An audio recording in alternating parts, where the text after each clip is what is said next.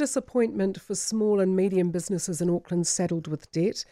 The region is staying under its current Alert Level three settings for a further two weeks, with settings to be reviewed on November first.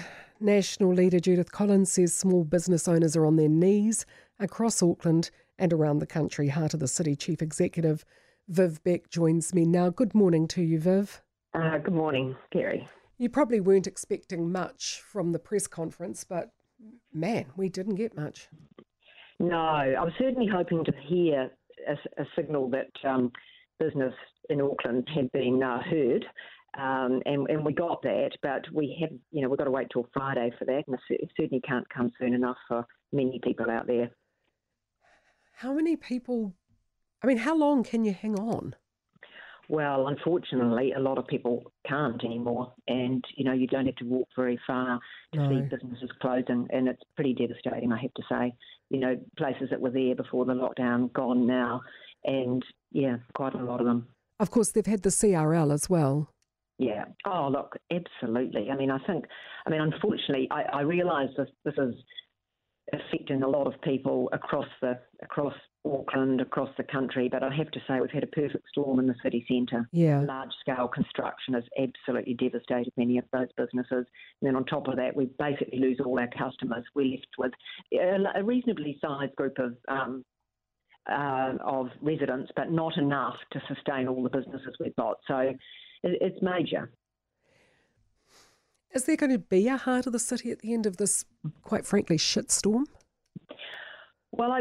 There is actually confidence in the future, and I think the, the investment going on both, both public and private is, is a positive endorsement of that. So the issues that we see are short to medium, and they're big, and yeah. they do need a significant um, support now to enable us to recover. I mean, before the lockdown, this latest lockdown, there were many businesses struggling, but there were also some positive signs of, you know, new things happening.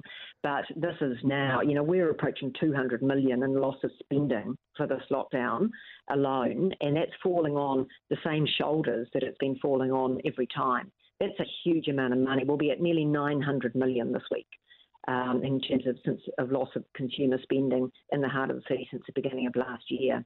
And, you know, that's, that's just not sustainable. No, well, it's not, no. And that's the devastating thing here. The support has been too slow. I mean, people have appreciated the, the wage subsidy, but the reality is that doesn't cover it. You've heard many people telling you that. Uh, they've appreciated the fact they've got some more resurgence payments now, but it's just really leaving them stranded. And so they've got to cover all their costs. They've got to prop up other costs with their staff. Nobody wants to let good staff go. Nobody wants to lose a business they've put their heart and soul into. No. So this is the devastating cost of this. So we do need to see a substantial package on Friday that covers the financial support and also gives the clarity that people are looking for, because part of the problem at the moment is with a lot of people that have gone out and got their vaccinations, and they're saying things like, well, I'm double vaccinated, my customers are double vaccinated, yeah. why can't I start trading? And it's that clarity that people need, because yep. otherwise there isn't the incentive. You know, people have, people have gone out and done the right thing yep. and they're stuck at home. Exactly.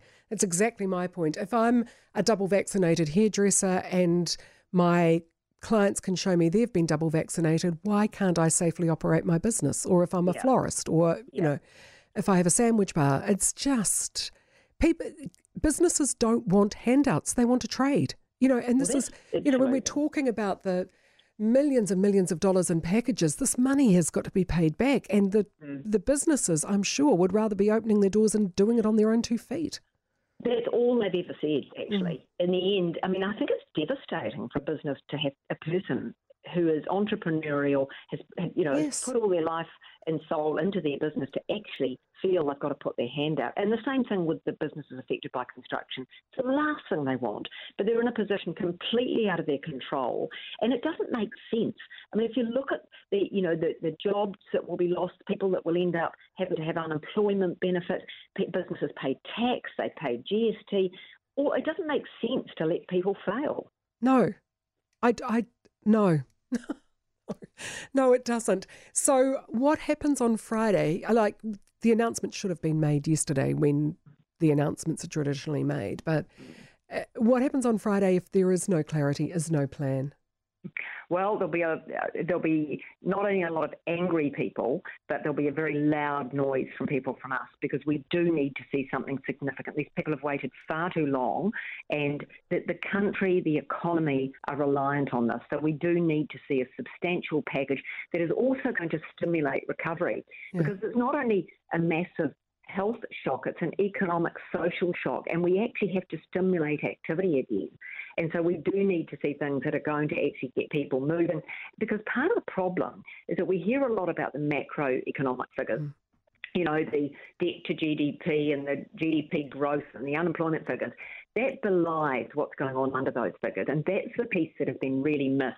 So we need to see something that is going to actually support the businesses that are really struggling right now, and that is going to stimulate the economy and actually get us moving again.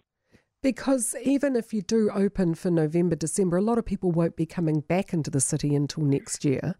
There's no That's tourism. Part, yeah, that, that's part of the problem. We are seeing people, um, I mean, we heard the basement theatre yesterday, which is understandable but devastating. The universities have said, and, and we understand it, I mean, the students need Um, you know, security of knowing how they're going to do their exams and things. But as these decisions are made, it's just a blow for the ones that are left. Yeah. So we've got, I mean, we, we're still planning, you know, we've still got yeah. things on, you know, that we're intending to, to launch, and we want to encourage people, uh, if they're vaccinated, to come out and enjoy the city. And I think actually people are dying to get out now. Yeah.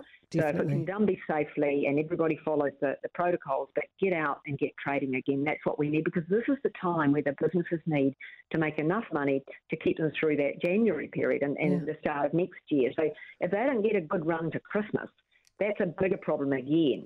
So we've got to enable people, and enable them safely by all means, but we've got to enable them, and we've got to have a much greater balance between the health and the economic response. Absolutely. And I look forward to having you back on to talk about these initiatives. We'll give them a good burst of publicity. Confident yeah. in my expectations that there will be some wonderful initiatives before Christmas. Thank you, Viv. Viv Beck, Heart of the City Chief Executive.